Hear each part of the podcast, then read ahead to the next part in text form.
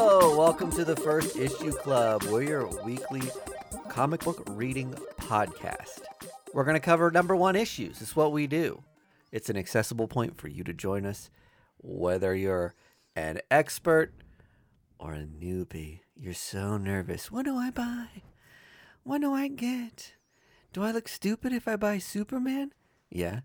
Do I look stupid if I buy Spider Man? Yeah, it's, it's comics. You're stupid. so you that's fun you like them Yeah, don't be ashamed. yeah now be stupid and be proud I like when you give the intro and you look into my eyes. you're right across from me I know, but I just I imagine. i'm I, speaking to you i'm actually looking through you oh, okay. i'm looking into the cold blackness of space that is your pupils and uh, the void helps calm me as i work through these intros I'm here too, Greg. Greg is also here. here. Greg Also. and Budget King. And I'm Mike D.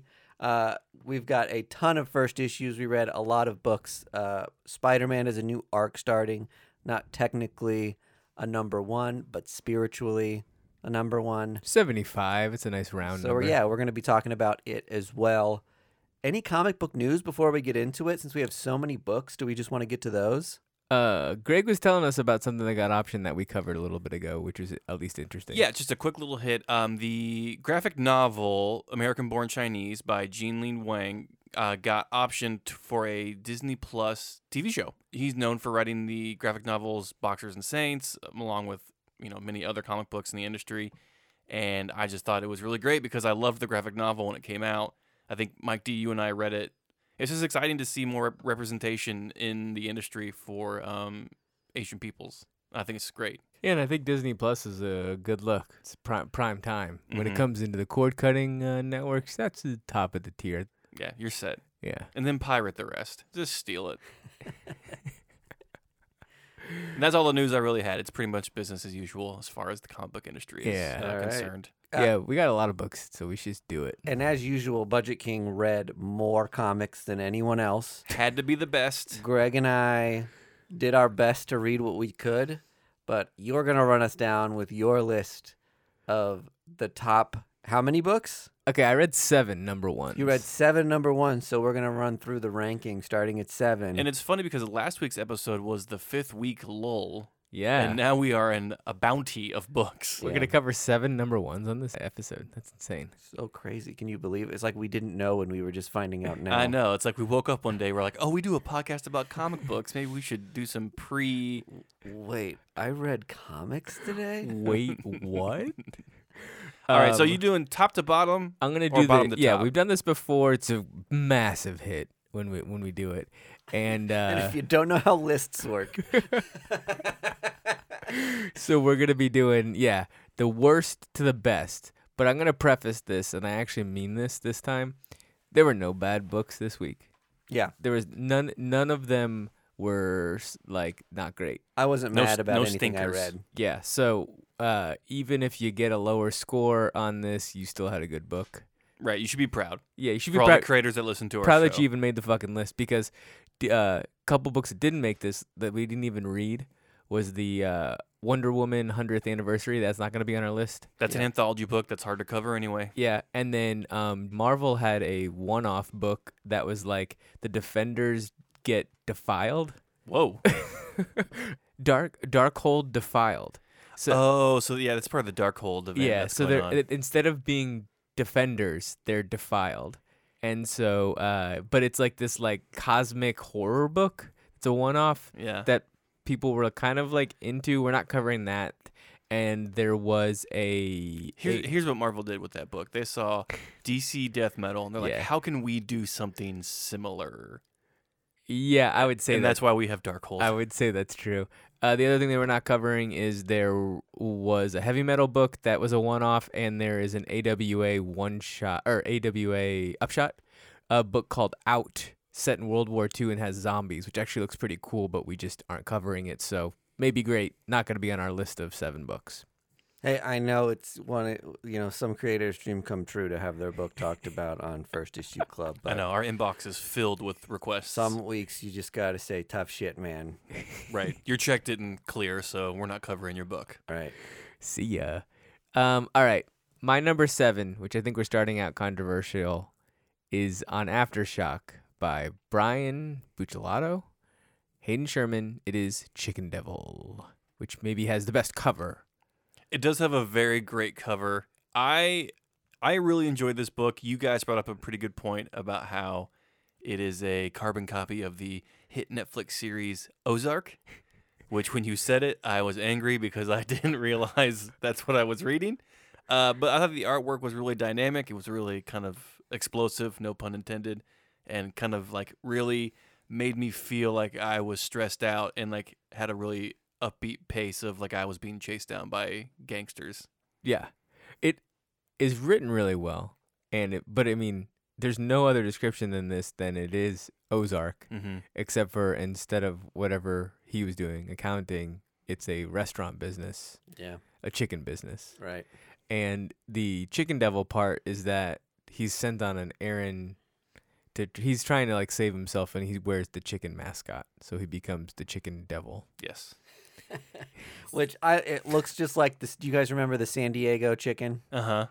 oh, I'm not familiar. aka the famous chicken? He had like several different names, but it was this chicken mascot that used to like go to all the ballparks and somehow like Yeah. transcended being a mascot for like one team or area and became like just vague sports mascot. Was always always causing trouble, always getting into the mix. yeah, fighting the other mascot stuff like that. Yeah. Um, I remember seeing him when I was a kid. This looks so much like that, but with a he was devil like horns. the super mascot. I kind of remember this. He was guy. like the mascot of baseball. Could he no dun- specific team. Could just, he dunk? No, he didn't. He wasn't in basket. No, they didn't really dunk in basketball. Uh, you know what? He had some decent hops. he had ups. He had mad ups. he was probably uh, uh, probably like nine feet tall. yeah, he was probably a good nine feet tall. He probably could get one down. Actually, okay. Just put it right in your beak and uh, float on down. we're gonna Google it for Budget King so he can see. okay. I feel like You he remember was this guy? dunking though. Did he never dunk? I'm sure he he dunked. I'm a sure time at or one two. point in his in his career he dunked. he mostly pointed. He probably He would be like, dunks "Hey." on haters. Actually, did you know he represents an actual chicken firm?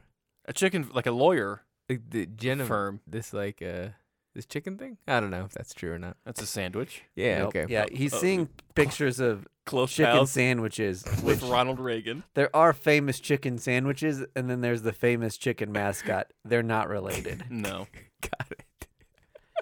okay. It does look exactly like that. If you Google famous chicken, you'll see a guy that looks like the cover. Wow. Of this- I of this love book. this photo I'm seeing right now. this the might famous be my chicken new desktop. and Ronald Reagan. Uh, is that Bob? I- Ho- is that Bob? hoisting hands in the He's air in getting- victory. He's getting the Medal of Freedom. Wait, I think that's Bob Dole. It's Bob Dole, right? no, that's Ronald, Reagan. Ronnie Reagan. Oh shit, man. Hell yeah. Uh, Oh shit, dude. Shit, man. Oh my god. I thought I knew my I thought I knew my Bob Doles.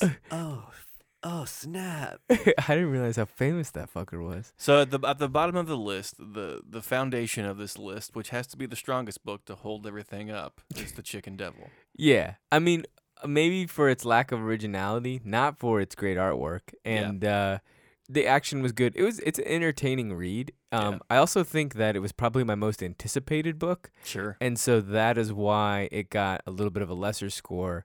I was excited for a new Aftershock book. I the b- like I said, the cover and title looked insane. I will say this about this book. I kind of feel like they went with this thing that's popular right now, which is to like go maximal on your name and cover and like Mhm. seem like kind of off the wall crazy. And then it's like it's actually just a pretty straightforward like uh well I mean as straightforward as the premise of Ozark is Yeah. comic. So, okay, my sixth book is another book that you did not read. This book is a scout book, which we didn't even talk about covering, but I got mainly for the cover uh, and the name of it. It is a book called Mullet Cop Mm-hmm. by Tom Lintern, his first comic, and it's a giant comic. This, when I flipped through it, when you showed me it, I said to myself, yes, this is a Budget King comic book. In Yeah. premise, in style, in just th- the whole vibe of it screamed Budget King. And I would guess 98% of people listening would like Chicken Devil better than whatever Mullet Cop is.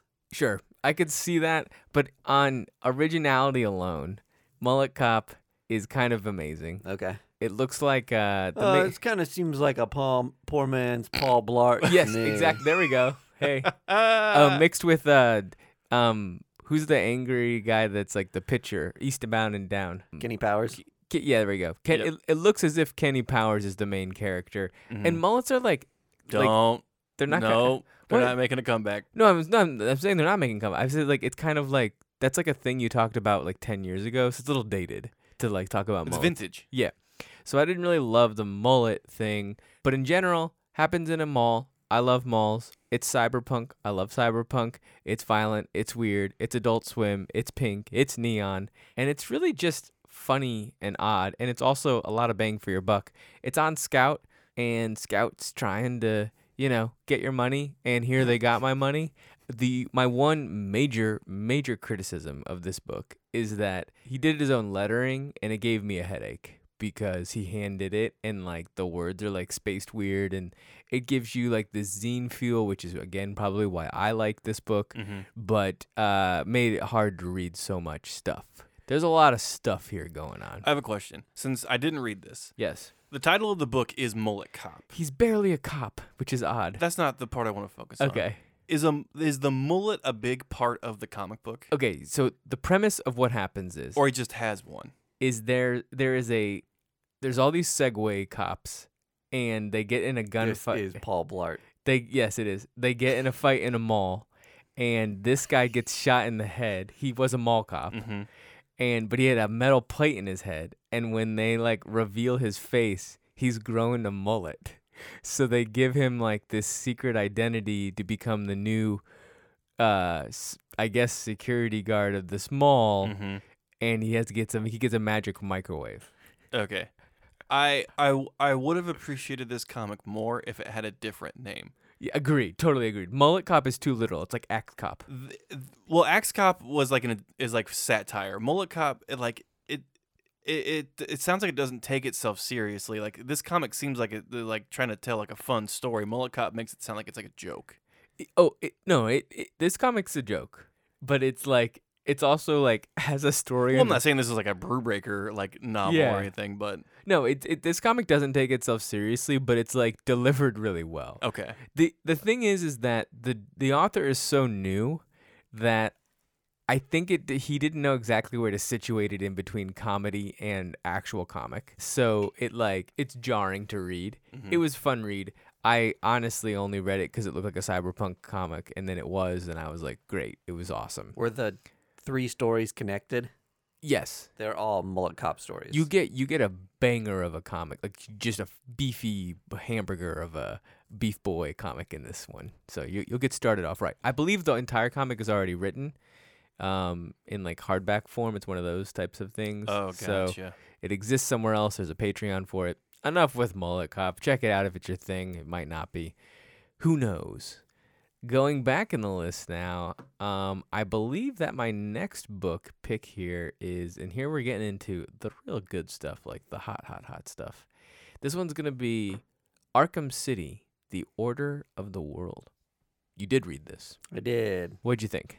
I was a fan, but I I'm also reading a lot of Batman titles right now, and I think if I wasn't, I would be like, "What the hell is happening?" It's all branches out of like A Day stuff where the Joker slash Scarecrow or something kills a bunch of people at Arkham, and other people escape. And I kind of like that there's a book that follows up on the repercussions of that because it just peppers the world a little more.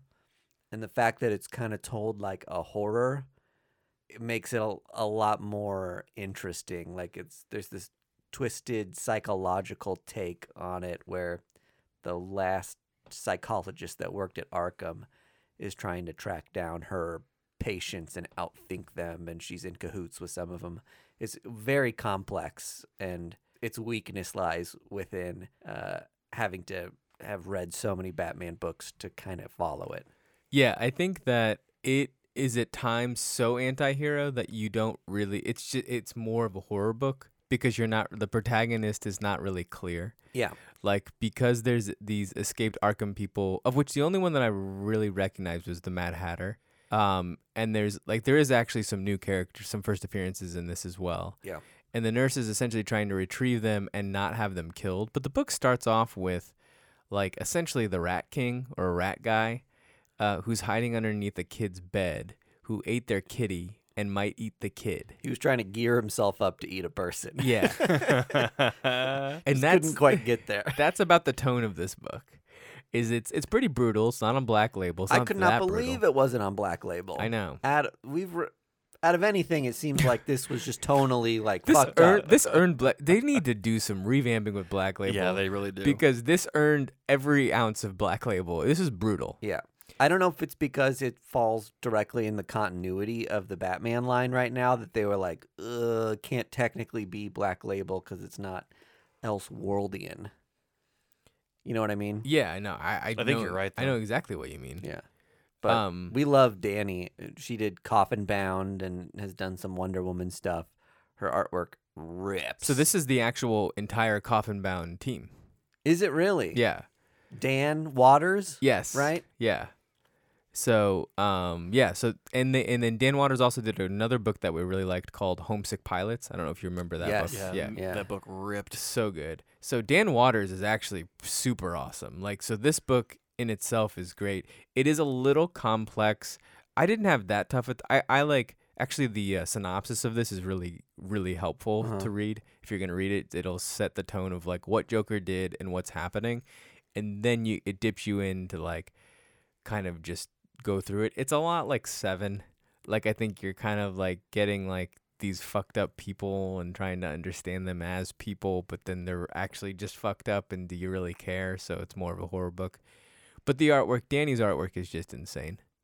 It's so good for horror too. And and uh, we're on a first name basis with Danny because Danny just has one name. Yeah, she's a one name person.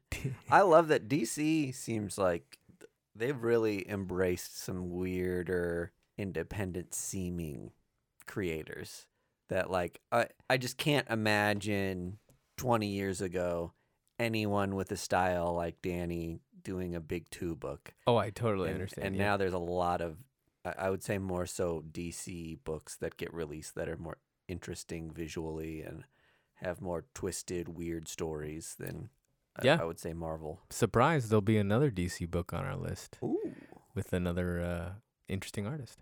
Okay, for the next book, which I believe comes in at number four, four through seven, so midway through, Mm-hmm.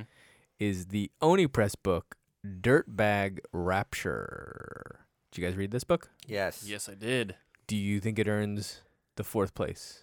Uh, so far out of the books listed, I think it's the best one out of those. Okay. Yeah, it Great. was actually a surprise of how much I enjoyed this book. I felt like I read a trade. Oh yeah, it was Mhm. big, big boy. Like or lots of words at least. Yeah, normal sized comic. Yeah. Very dense, but it- super engaging throughout. Yeah. and like a just an awesome premise executed really really well like it's this young woman who is essentially like an ark for lost souls like a ferryman that will take them where they need to go for whatever amount of money they need to pay to be transported and she has like a a mind motel where she keeps them all to keep them organized which i thought was fucking amazing Honestly, the character. This is one of the best character developments I have read this year, ma- Mhm. and maybe in the last five years. The main character is not a traditional female body type that you see, right which I love. Yep. Is a complete asshole, but like endearing in a like really, really developed way. right Like, because it's hard to write a character that's just not like straight asshole or in that you like like or whatever. well she's an asshole but you know why she's an asshole right, and you get it. yeah She's addicted to flying because it's one of the only places where she can escape ghosts asking her for help. Yes, one of the rules of this book is that when you die, your soul is stuck within basically a three block radius. So, unless you died like midair and she's just Oh. going to jet through your space, like there's no way of getting to her. such a fun premise Yeah. I love it. And then the fact that you get revealed that like she actually has like a mind hotel where she can kind of host them. mm-hmm My o- the only reason like a why- hostel, Yeah. a Oh. haunted hostel. Oh, she also has like lots of drug. Like this book is thick. There's lots of there's two different like drug spiral scenes that she has.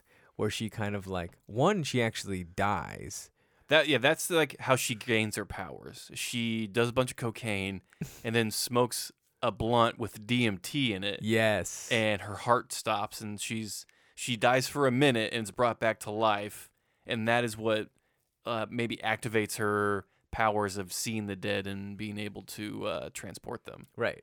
And then I think she says she uses drugs as a coping mechanism after she's done a job to like kind of shut everything out. my own the only reason why this is number four and maybe not number three for me is that the hotel concept like in her head was so cool and so awesome Mm-hmm. that i like wanted like that was enough for me and the fact that she just needs to like get paid and stuff Mm-hmm. and three pages to the end they add this whole other like demons versus angels concept into the story that i was like mm, i'm not sure we needed that I a- agree. It was very out of left field. yeah. I think it's the premise of the movie Legion or something like that. It, it, it's in Preacher as well. I mean, it's just like we get it. Angels are bad. You can write it like that if you want. It didn't need it, and the No. book was so good outside of this. Yeah, and I think it had the book not been so dense, you kind of with lighter fare and getting a twist at the end of a first issue, it feels like natural that you would get some sort of like hook and be like, "Oh, that's it." But since we'd already spent what felt like 3 comic books with the character and then got the twist, Yeah. that's what made it feel like it was too out of left field for me. Mm-hmm. Also, I just want to give more props to like the thing we've noted a couple times is that it's interesting how she gets paid, which like the people dying obviously don't have cash on them Right. and can't just say like make a withdrawal from my debit account. They have to tell her like personal information so she can then later blackmail people or Right. like something really crazy. Yeah. Or like sh- they give her like a treasure map of where they've buried money. right. And she has yeah. to go find it, hoping that there's money there. yeah, I love that whole angle that she's getting money in fucked And up s- ways. Sometimes we critique first issues for not being good because we didn't get enough, and we're like, "What happened there? What is this?" Yeah. This is a great example of like they almost put too much Yeah. into the first issue, but it like I think putting a lot into your first issue is normally a good bet. I feel like Image often does The this. double-sized image books Yeah. are great. Um so it's it's a good move. Good job Oni Press for making a great book. Um okay. I mean good good for my number 3. Yes. Chris Sabella wrote that book, the one we just talked about. Thank you. What do we know Chris Sabella from? He did Crowded, which is Crowded. allegedly supposed to be a movie with uh, Rebel Wilson. Oh, really? Yeah. Oh, that's so we'll good. see how that pans out. But he's written some. Oh, he also did Demonic. He did a lot of stuff. Yeah, he's Oh, done- House of Mock. He's done yeah. some bangers. Okay. So another one. another one. Okay, my number three is a DC book. It is called Soul Plumber. I skipped this one. It is the second book on their DC horror line, Mm-hmm. Their first one was uh, The Conjuring or something. yeah, it's uh, yeah. The Conjuring in comic book form. Why? Okay, one. There was Hill House. Yes. Okay. Yeah. Hill House is gone. Okay, which Hill House, for those who don't know, was their horror line, which they like dove deep into and we really loved. And then I was like, okay, what was the first DC horror book? It must have been Nice House on the Lake. No, No. that's its own standalone horror DC book. Uh huh. That's not on DC horror, which again, odd. DC really needs to work on their sub branding. They really, really do. Maybe There's- there's- just bring back Vertigo. Their sub branding is fucking yeah. That's exactly why they're fucked. Is they don't have a vertigo to throw all this shit on. mm-hmm. They're just like, oh, we're DC horror, or we're just a random James Dunyan book. James Tunyon's running amok at DC. Yeah.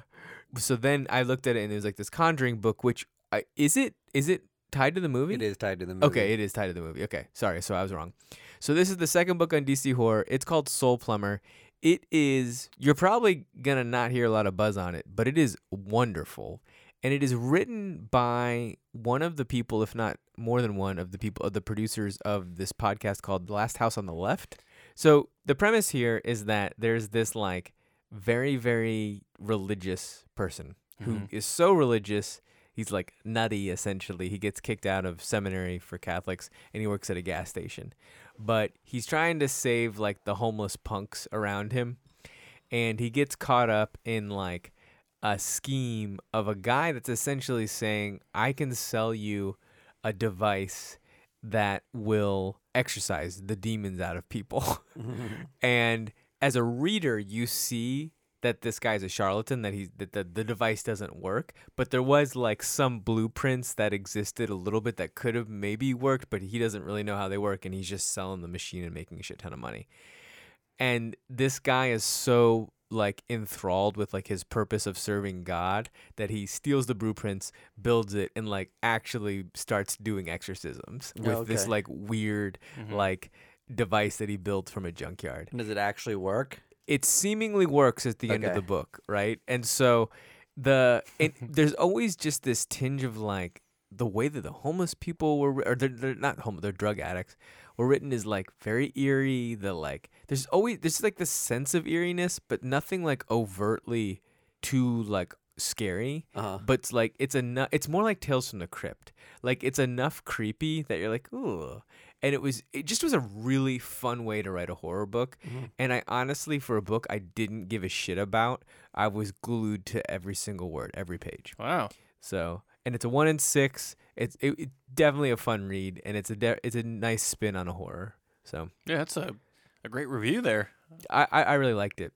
It had some stiff competition, which will go into my number two book, which is honestly the main news of this whole podcast is probably my number two book because we could talk about this for a while. Mm-hmm. I have the Amazing Spider-Man number seventy-five, which is actually a number one, a number one arc, I guess, as my number two book Sure. overall. So let's get into it. Yep, the Beyond series of Spider-Man sees Zeb Wells and an entire team of Marvel writers, kind of a who's who of people at Marvel right now, Mm-hmm. writing the book because they're going to be doing several issues a month instead of a bi-weekly or single monthly Three book. a month. There's gonna be three a month. So more people on deck to write this and a change in direction for the story. Spoilers for the last arc. Harry Osborn, Peter's best friend, the hobgoblin, has died Mm-hmm. For real this time. we'll see. And, and honestly, like, kind of like enough with the Osbournes at this point. They've been around for like 800 issues. Mhm. I could take or leave Mhm. Harry being involved in these stories, but it gives Peter something to feel anguish about. Um, but the arc is called the Beyond series because the Beyond Corporation is this group that's kind of puppeteering Ben Riley, Spider Man's clone. Mm-hmm. So if you remember Scarlet Spider from the 90s, if you were a kid, and there Clone was this Saga. Spider-Man in a hoodie, that is Spider-Man's clone, and he's back. This corporation has hired him to be their, I guess, heroing tool, and he goes about and solves problems and He's essentially kind of an Iron Man version of Spider-Man because he has like a lot of extra tech Yeah. because he's backed by an organization. Mm-hmm. he gets paid major money, so he probably has like sponsorship deals and Beyond has their hands in other things. Right. There's and there's this whole kind of arc about copyright and how this the copyright of Spider-Man can technically be bought. yes. and- Right. And, they're like, Because Peter had Parker Industries and he he copyrighted Spider Man. Yeah. The name Spider Man. And when he had to sell Parker Industries, he forgot to take that pa- paperwork with him when he sold it off. And so the Beyond Corporation now owns the trademark and copyright for the name Spider Man, which is awesome. which is kind of a fun dynamic and like a weird storyline to play off of of just like can Peter be called Spider-Man anymore or call himself Spider-Man. Yeah. For how complex the idea sounds of bringing Spider-Man's clone back into this, Mhm. it actually read like a back to basics sort of thing. Oh, ab- that's wh- that's why it's so high to me. just Yeah. because Spider-Man's been so convoluted for so long that just referencing a clone character that's one of the most popular characters throughout the run of Spider-Man Mm-hmm. um, just made this an easier, lighter read. It wasn't super dense like a lot of the Nick Spencer books were. Right. You you felt like take it or leave it with Nick Spencer. You were excited to get a new writer. Yes, I've been kind of bored with the Nick Spencer stuff for a while. Mm-hmm. and he, he spent 75 issues kind of gearing up for this kindred villain and then the reveal of that character just fell really flat on its face for me you feel bitter about it because you've got i've got over 100 spider-man comics he, he wrote in my boxes over here that like You could give i a just shit about. yeah i just don't care That is that's a big investment. And when you walk away from it, the lasting repercussions of it are that Harry Osborne died. Mhm. And I'm trying to think of other. I mean, there's other things that happen, but there's such minor character details that it just doesn't leave a lasting impression for me. Yeah. It seemed like a big production to tie up some loopholes and some loose ends from a storyline that was 20 years old, Yeah. 20 to 30 years old. And I, uh, Nick Spencer is an old head Spider Man fan. And that's what story we got. We got an old head, just like really into the weeds, so webhead story. speaking of that, Arthur Adams is the Cover artist. the cover artist of this, which Yes. is which is pretty cool. Like I love. He always makes a point of drawing the little Web. holes for the web shooters Uh huh. on the wrists, and Oh, I'm cool. like, no one does that but him. Uh huh. So fun. I know he's uh, he's one of my favorite artists. Yeah, it's definitely dynamic and like you could tell an Art Adams from across the room. Totally. And this this cover A was a wraparound and it had Yes. Peter and Ben on there. Yes. It was oh chef kiss. It was so good. so. Anyway, I think one of the things, just from a casual Spider-Man viewer, is that when the variants got previewed for this, Uh-huh. one of them was that Peter was in bandages. So there's a lot of speculation on like, is this run gonna kill Peter? mm-hmm. uh, or end him or something. And so Peter does get injured in this to the point that he will be Hospitalized the next issue. at least the next issue and maybe for a while. And b- maybe Ben will actually be the Spider Man of Right. choice for a little bit of the arc here. Yeah, well, and Peter got hurt because of Ben. So there's some fun questions here around like is Ben just the better Spider-Man at this point? but also you got to think about that he's being kind of puppeted by a corporation which Oh, is 100%. which is never good. I don't trust the Beyond Corporation as far as I can Oh. throw 'em. Yeah, they have. We haven't gotten a ton of details in that. I know Mhm. Mm-hmm. one of the things with like there's the maybe the most inside confusing aspect of this new arc is bringing this character Janine back in, who was that redhead who looked like Mary Jane, But it had the that- bob Mm-hmm. haircut. Yes. Mhm. So they gave her a bob just so I think when you're drawing redhead characters in comics, you can just clearly be like, okay, this one's Janine and that one's Mary Jane. Yeah. Right. Yeah. and Janine is a character that Ben fell in love with in like the you know mid '90s Clone Saga. she, she's not a clone of Mary Jane, is she? no, Okay. she's her own person. Has had her like own demons that she identified with Ben with. She got like kidnapped and had to fake her death Mm, because of Clone Saga bullshit cool. and eventually got like went to jail, got released from jail, blah blah blah. These are the sort of characters and details you're just like, why keep putting them in comics? It's, it's so convoluted at this point. hmm But because she was a love interest of Ben Riley in the past, the Beyond Cop- Corporation reached out to her and I think hired her to help recruit Ben. And now they've got them both, right? So they Mhm. can manipulate Ben in one way and they can manipulate Janine in another way hmm and thusly manipulate the two of them. Yeah. So it's just like, it, it, it kind of seems like power moves are adding up for the Beyond Corporation. And y- you wonder what's the motivation of the Beyond Corporation? Because right now, all we know is that they have Ben on their payroll. Right. Like, are they going to eventually hire other superheroes, or you know, like, wh- what's their pur- is their purpose just to protect New York or the world? Like, it's going to be interesting to see what spills out from that. Yeah, and we got peeks into side stories where Beyond is going and hiring doctors who help Mhm. rehabilitate clones and yada yada yada. Right. So they're they're, they're going to be the bad guy at some point. Oh. They they seem show like so shadowy corporation. yeah. And and it's going to end up being Ben's ability to be manipulated hmm that makes Peter the better Spider-Man, I think. Yep. Otherwise they're like identical, right? Right. Um, Ben's always been a character as a Spider-Man fan that I've felt awful for because he has all of Peter's Oh God. memories, but like, They're not uh, quote unquote his. but they're not his. He's just got to step away from it. His whole thing is wanting to help people and yeah. give it up to be a hero, and he can't do it. Yada yada. So it's I I'm having fun with him being back in it. I felt something while reading this, which I can't say I felt anything while reading the Nick Spencer stuff. Like there was some humor and some depth to Ben and Peter through Zeb Wells' writing yeah. that I think had been lacking for a while.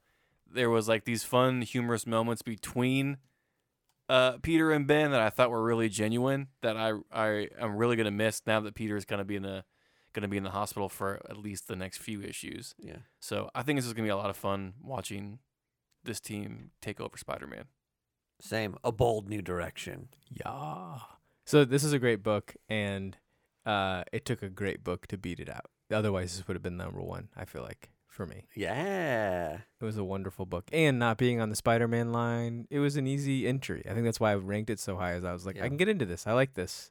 Um, it's fun to be at the center of the changing of the tides for Spider-Man. Yeah. You I think you have to be a comic book fan Mhm. to enjoy it. You don't have to be a Spider-Man whiz to enjoy it. No, you have to know a few base things because they don't really explain who Ben is. Like if you're just like a new person off the street, Yeah. they're just like, oh, this- who's this Ben guy? I think it would be fine though. I think you can be like, oh, they're friendly. I think the fact that he's a clone will get revealed to you if you didn't know that. Mm-hmm.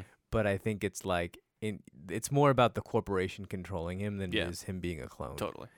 So the number one book that I have, and I hope you're in agreement with this, is this book called A Righteous Thirst for Vengeance, which is by Rick Remender, uh, who did Deadly Class, Tokyo Ghost, a lot of Marvel books, a lot of people's favorite Marvel books. And this book was insane because I did not expect it. It's on image, and there's almost no words in it It's very sparse. uh, which is odd. And the artwork is like stunning. It's impeccable. But the story, it's slow and paced, and then it's like hits you like a ton of bricks, and it it just was like it blew my mind. I, w- Yeah. I was enthralled and I was like, this is a series I'm on now. Like I'm like full on like excited to to get this and, and stay on it. Uh, I think I've said this before on the podcast, but it, I'm always reminded of the movie Drive Oh, Oh, when you have these like slow paced, monotonous sort of stories where you're just getting like a vibe for someone's day and then it gets insane like after it's lulled you into complacency kind of Mhm. like you're like oh my god it makes that moment feel like that much more real and crazy Especially because you kind of get this element like he's a ticking time bomb. this the guy main the main character, and he's Uh-huh. also a very very good person, although conflicted. yeah In the like intro, it calls it the professional meets Road to Perdition, uh-huh which are both characters like you're describing from Drive, the Yeah. driver. Like, um, so yeah, I think it's a really good apt comparison here. I don't really know, and and maybe you can tell more from ha- reading the synopsis of this book, but there's very little to know, like how this guy knows different things. I mean, they they kind of shoot to his memories when he shows up at this house at the end, and there's like a heinous crime scene. There's this really slick guy being like, ah ah ah, and you just see a picture of it, and then he's like, fuck, I need to clean up the crime scene, make it look like I was never here, and bounce. So you know that he's like in on something. Well, right? no, well, I mean, so okay, Because otherwise you would just call the cops well, so oh, Mm-hmm. that's a and good just point. be like, holy shit, my friends were murdered. You know what I mean? So I'm like, why was he there? How does he know these people? Does he know these people? Well, so the was only he thing- sent to kill them? it's so sparse. So th- th- this is what we know because I had to read it twice. uh, He bumps into somebody at a grocery store and it freezes all of these elements that fall out of that, that bag. uh-huh. When he gets to this house, he realizes those are all the murder instruments that got used on Oh, those shit. people. So he That's ran- the guy he he flashes back to. Flashes back to realizing it was the killer that he ran into at the grocery store. yes. So that's his flashback. And he's like, I touched all those groceries. Yes, and and and That's what that scene was. yeah, exactly. Fuck. Okay. And which is Did amazing. not catch that yeah. at all. And so and the murder instruments here is it's very graphic, but it's like broken light bulb light stuck bulbs into stuck people. in yeah like and it's like sticking out of them it's like torturous Mm-hmm. so somebody's getting like some fetish weird killing thing off of them drano duct tape to their mouth type of thing Mm-hmm. so he sees he realizes he saw the killer the the m- the thing that is odd that we don't know is why was he at this house and we only know two things. He was looking at his phone. And there was a sex trafficking article. He was reading a sex trafficking article, and then he was and he's looking at a Google Maps that was like taking him to. So he didn't. He had to like map out how to get to this remote place. Uh-huh.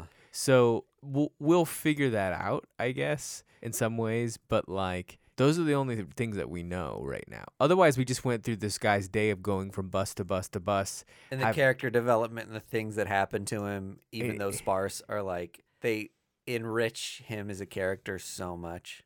The Yeah. dead bird thing. He has to go and kill a bird, like a mercy kill a bird for Yeah. a kid. He like lets a bunch of old people onto a bus instead of him and gets wet.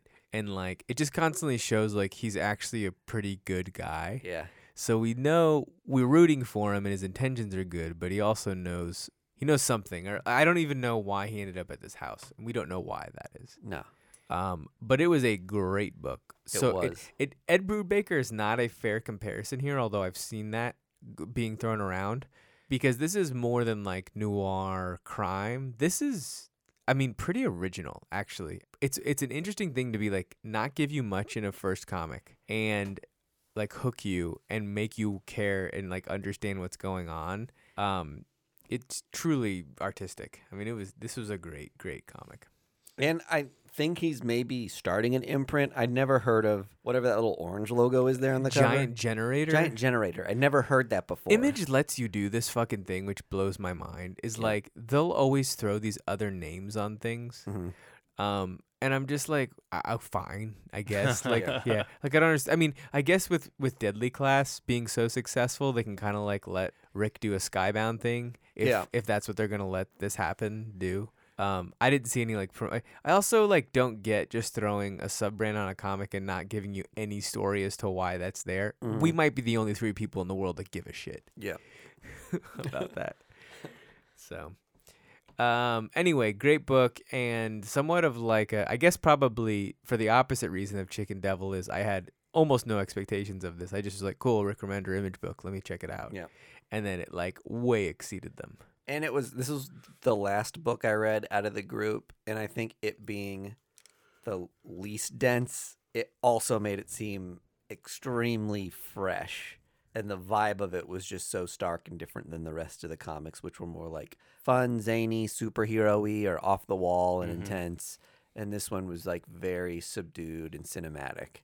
So, great standout book this week. Definitely my pick of the week. Whoa. Oh. Pick of the week. I'm glad we agreed. Last time we did this, I was way off on you guys. Yeah. The only thing was, yeah, I I, I liked Chicken Devil, but I don't- honestly I don't know what I necessarily would have put it above Right. from your You- list. I you- think I'd you- basically have the same list, except for I didn't read a couple of the Yeah. books that you read. Yeah. I would be interested to see where you place Soul Plumber if you Yeah. actually read it. Right. That's my main I almost bought it, but Probably above M- Mullet Cop, if I had to guess. hey, I read it, so I stuck it in the list. Yeah, good for you. Uh, I did also like partially read the Scott Snyder "There Be Demons" book, which And that's exclusively on Comixology, yeah? correct. There's yeah, It's two- not free, though, It is free if you or uh, un- unlimited. unlimited. Yeah, but it's not free. You're right. It's it's it's thick. There's a lot, and it's also Scott Snydery title. Like the way that he does horror is he tries to like tell you it's horror over and over again, and uh sometimes I can like take or leave Scott Snyder to be honest. I there are certainly books of his that I've loved, and other ones have been like, nope, no way, no thanks. hmm Yeah, I was not. I a- really like Noctera. Yeah. love it. Yeah, Yeah. I love. And uh, there's a lot of like talk about how that book's going to get adapted and stuff like Mm-hmm. that. But anyway, so that that's probably another book worth number another number one worth talking about. Man, what a what an October What Wednesday. a, what a journey. what a journey. What a comic book journey. The only journey worth going on. Uh, I think we're gonna get a theme these next four episodes. It's gonna be some spooky books because we're in the spookiest month of the year. So bring your blankets to hide under, folks, because it's gonna be a spooky first issue club episode Can you hear our eyebrows raising? and our teeth chattering. Do you guys have your costumes picked out for Halloween? yes, I'm going as a tired dad. Oh, nice. I'm going as the chef from The Little Mermaid. Oh, cool. Is Yeah. your daughter going as Little Mermaid? Uh, one of my daughters is going as Seb- Sebastian? Sebastian. Hell yeah. so I'll be holding her. Oh, fun. Yeah. Is she gonna do that voice? Uh, yeah. My six month year old is gonna do is gonna do a Jamaican accent. R.I.P. By the way, he died. Did he really? Uh-huh. The crab did? Holy shit. The both the crab and the actor of the crab. Who was the actor? I think his biggest accolade would probably be being Sebastian. Huh. So yeah, He, he may have done some Shakespeare or something, but Little Mermaid will forever be. yeah, it's probably his biggest payday. You got a costume lined up for yourself? No. An Amazon box is always a good one. Uh, maybe I'll be a sexy Peter Griffin. Again? Yeah. Hey, uh, you know, always a safe bet. sexy. you have the costume. Uh, funny story. Oh, la, la. One of my coworkers, uh, her and her friends are going as the a sexy version of the demons from Hellraiser. No. Oh. up. Cinnabites, she told me, was the name of what they're called. Okay. Yeah, So she listened, or you were talking about Hellraiser. I had mentioned Hellraiser, and she lost her mind, and then she immediately texted me and showed me her costume, which like looked fucking awesome. Um, so yeah, so So there are people who like love the Hellraiser series. so I think For that them to make nine movies, definitely. yeah. yeah, That's true. or maybe they're just so cheap to make because they have the Yeah, costumes you know already. What? You don't make nine movies if you don't have at least a tiny bit of a fan base Well- somewhere. Talk to the f- uh, Fast and the Furious crew. People fucking love that movie, Yeah. right? Yeah, Was a Hell bad, yeah. It bad makes example. like billions of dollars. yeah. So, That's Wha- it. Yeah. Land Before Time's a better example. There's like eleven Land Before Times. Who- Mhm. Nobody's a Land. I was trying to think of other movie franchises that have like way too many sequels. Definitely like Airbud, Uh, Yeah, Airbud for sure. Anna Green Gables. I've never I don't know if that's true. Emanuela. Uh, look up yeah movie with most sequels. So that you, that's what you googled. Oh, the Halloween series, sure. Nightmare Nightmare on Elm Oh yeah, Street. you Planet of the Apes. Nobody's a Planet of the Apes fan. yeah. Uh I mean, I it's, it's am. not bad. You're Coming in at number seven, Nightmare on Elm Street has nine films. okay. okay. Halloween, 11 films. That makes sense. They're all Wow. horror movies. Nope. Star Trek in at, in at number five with 13 films. That makes sense. I, That for- does. I forgot about Star Trek. Yeah. Uh, Batman, 14 films. There's 14 Batman films? That's wild. Oh, I guess the I thing don't. is- I don't really think about them as like one. No, because it's not a continual story or continual franchise. They like reboot it. Yeah. right? all the time. Also, are they counting animated? We'll I don't find know. out, I guess. They're counting Marvel Cinematic Universe as sequential movies and sequels. no, Oh, get the fuck out of here. This list is dumb. Then James Bond, 26. Oh, that makes duh. a lot of sense. That's only number Yeah. two, though. We've got a number one, which Star is Wars. Godzilla. Godzilla. 35. Holy shit. Okay. uh, Again, not necessarily Wow. sequels. That's true These because aren't it's like just spiritual like sequels. Oh, I although would call although James Bond a sequel, though. although Godzilla is more linear than Batman. Like they only reboot a couple times. Like There's- that's not true. They only reboot Godzilla a couple times. Uh, no no no of that of that like 35 a lot of those are just 60s 70s 80s movies of like not having a television show so they're like up godzilla fights mothra now godzilla fights mecha mecha godzilla godzilla fights like that's what those movies are and then when they get into our time the 2000s they start rebooting yeah, because you have the uh, one that what's yeah, his uh, butt? Rod- he fights Rodan, and then uh, and then he fights uh, Charles Barkley, and then he fights uh, no who do, what was the f- one from 1999? That was uh, Matthew Broderick. That, so that was like the big reboot that happened, and then we and had then the, there was the Puff Daddy Led Zeppelin Yeah. ripoff song, right? yep. Come with me, Dun-dun-dun, yeah. psh, dun-dun-dun, which okay dun-dun-dun. okay can you guys name i looked this up today i don't know why name as many bands as you can from that soundtrack because i'm about to blow your mind Is there a lot? Let me guess. Was Aerosmith on there? No. Oh wow, 1999 was a big year for Aerosmith. I'm gonna guess it's all Puff Daddy. Okay. Puff- Corn. Nope. This is good guesses. Okay, Limp so, Bizkit? so that's Puff Daddy and Jimmy Page is that song. Silverchair's on the soundtrack. Okay, makes sense. Foo Fighters, Yep. Green Day, Mm-hmm. The Wallflowers, So not cohesive at all. Rage Against the Machine, and Jamiroquai. It's like Ooh. everyone who is famous, none of these Yeah. songs were in the movie. They just plucked people from TRL. oh, and just... and get this too. The Green Day song is the Godzilla edit, Mm-hmm. Mhm. which uh, if you remember this, it has like a Godzilla roar after the like, Oh, like, yeah. like, where's my mind? It's or something after like- uh, Wake Me Up when December when December ends or whatever. So- something I don't I'm know. fucking with you. I don't know what that That's a bad line. one. Do wanna be an American kaiju? There we Bye. go. First Issue Club is brought to you by Boulevard Brewing Company via Space Camper Cosmic IPA. Our music is courtesy of the fine folks at Primary Color Music. You can find, friend, and follow us on social media at First Issue Club or FirstIssueClub.com. You can support First Issue Club by joining us on our Patreon for additional content at patreon.com slash First Issue Club.